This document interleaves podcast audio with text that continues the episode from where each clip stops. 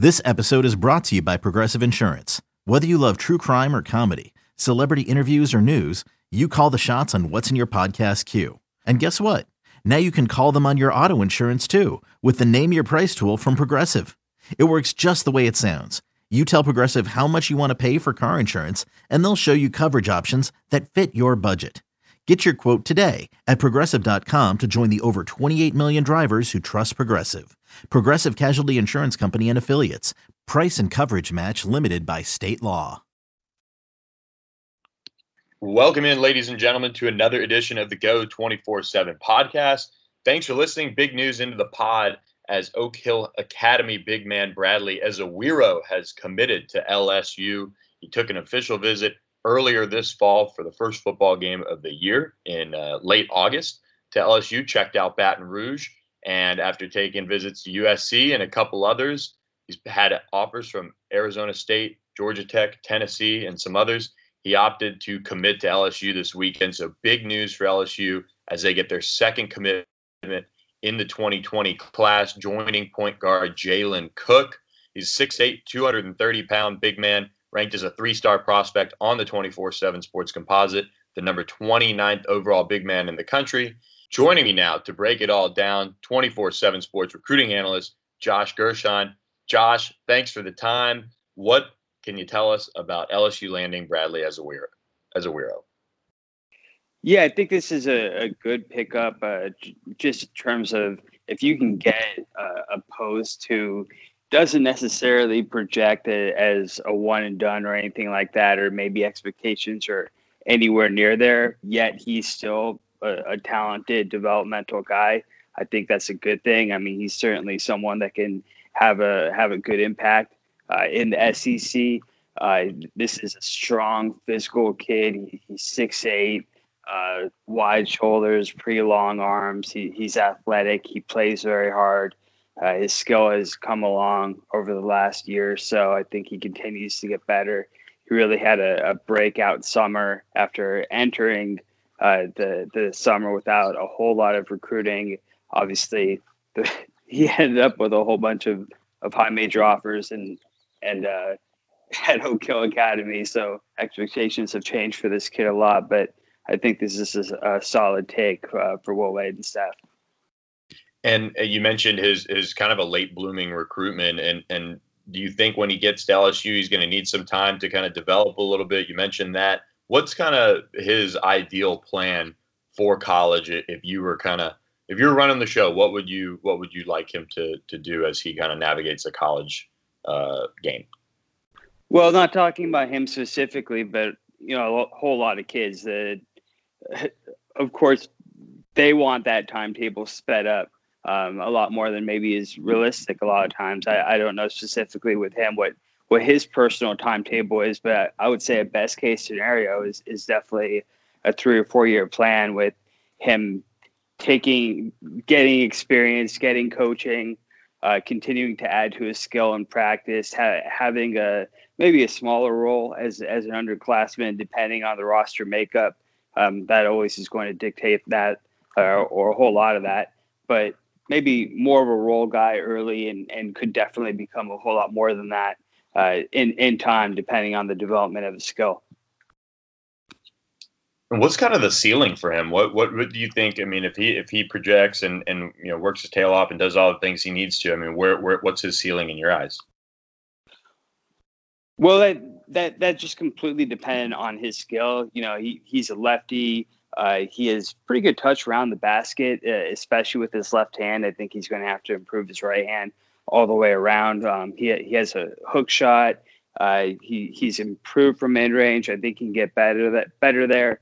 Uh, there's nothing wrong with his stroke. Uh, ultimately, you you hope that he can shoot from three, uh, improve his handle a little bit, even though you don't want him outside a ton besides shooting. So. a whole lot of that is just dependent on his skill, but you know, with his physical tools, with with his huge frame and and plus athleticism, it if the skill comes along, I mean, you're talking about a very good prospect. So it, it, it's just all dependent on how much better he gets there. Good deal. Sounds like a good pickup for LSU. They've had their fair share of some one and done and, and two and done type of prospects on campus, but they do need to get some of these four year, three year type of players. That's what Bradley Ezewiro seems like he is. And on the flip side of it, we're going to talk about what's next for LSU. How are they being received on the recruiting trail nationally? We'll talk about more of that on the Go 24 7 podcast after this quick break. Introducing the two way V4, where groundbreaking fuel cell technology meets fresh foam cushioning for the ultimate performance. With Fuel Cell, each step feels explosive, delivering unparalleled energy return. Paired with fresh foam, experience maximum comfort throughout the game. Its lightweight textile upper offers support and breathability without sacrificing agility. Whether you're hitting the clutch shot or locking down the opposition, the two way V4 gives you the tools to play at a high level. Learn more and purchase the two way for yourself at newbalance.com. It's the NFL offseason, but on Pick Six, part of the CBS Sports Podcast Network, the football season never stops. Host Will Brinson, John Breech, and Tyler Sullivan are joined by analysts like Brady Quinn, Leger Douzable, Katie Mox, and RJ White to keep you in the loop on everything happening around the league. Whether it's free agents signing with new teams, the all important NFL draft, or schedule release day, Pick Six has you covered. As the face of the league changes with every team move and player pickup this spring, Pick Six is a must listen. Download and follow on Apple Podcasts, Spotify, the Odyssey app, and anywhere podcasts are found. Welcome back to the Go 24 7 podcast. Thanks for listening. Back again with Josh Gershon, breaking down LSU's big land of Bradley Ezewiro. But we're moving on a little bit to kind of the national perspective and, and how LSU and Will Wade have kind of been received following last year's kind of dust up with the suspension and all of those things. Josh, from your perspective, what's your take on kind of LSU nationally and, and how they're perceived with, with Will Wade at the helm right now? I mean, to me, honestly, it seems like a, a somewhat stable situation just because the, the administration ha- has backed Will Wade to the degree that it has. And when that's the case, you, you have a proven uh, good coach and good recruiter I don't think it's a surprise that he's going to continue to recruit well and I, I assume win games. So uh, to me, the the stability that he seems to have there and his proven track record as a, as a winner and a recruiter, everything seems pretty stable and normal to me from the outside. And looking at some of these prospects that are still left on the board for LSU, you and I were talking about it before before the pod. They've got some big ones out there. They've got guys like Cam Thomas, Mwani Wilkinson that have officially visited. They're bringing in more uh, official visitors like Jalen Terry, Gerald Colbert uh, this weekend. What, uh, and I want to start with Wilkinson because you've covered him for a while now. What do you think about uh, Mwani Wilkinson as a prospect, and, and what's kind of the latest buzz on him? I think he's someone that LSU has been right there with. Right there in the top two or three for him for a while and, and should be there until the end, I would think. Uh, he he's one of the biggest breakout prospects, uh, not just on the West, but nationally.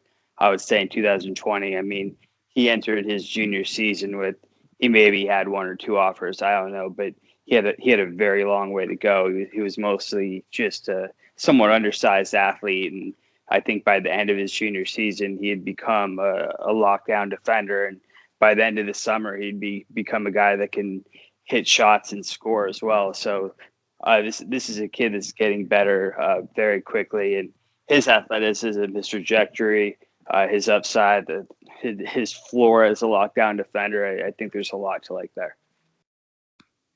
Awesome, man. Well, we appreciate you catching up with us, breaking down this commitment for the Tigers and what's next for Will Wade and the LSU recruiting machine that kind of rolls on with a with another uh, commitment from Bradley Ezewiro. Josh, thanks for joining us. We appreciate the time, my man, and we'll we'll catch up again soon. Thanks for having me. We'll be back with another edition of the Go 24 7 podcast post game from LSU Auburn. Stay tuned for that as the Tigers will be hosting another top 10 matchup in Tiger Stadium. Another commitment for LSU on the recruiting trail to start the weekend, though.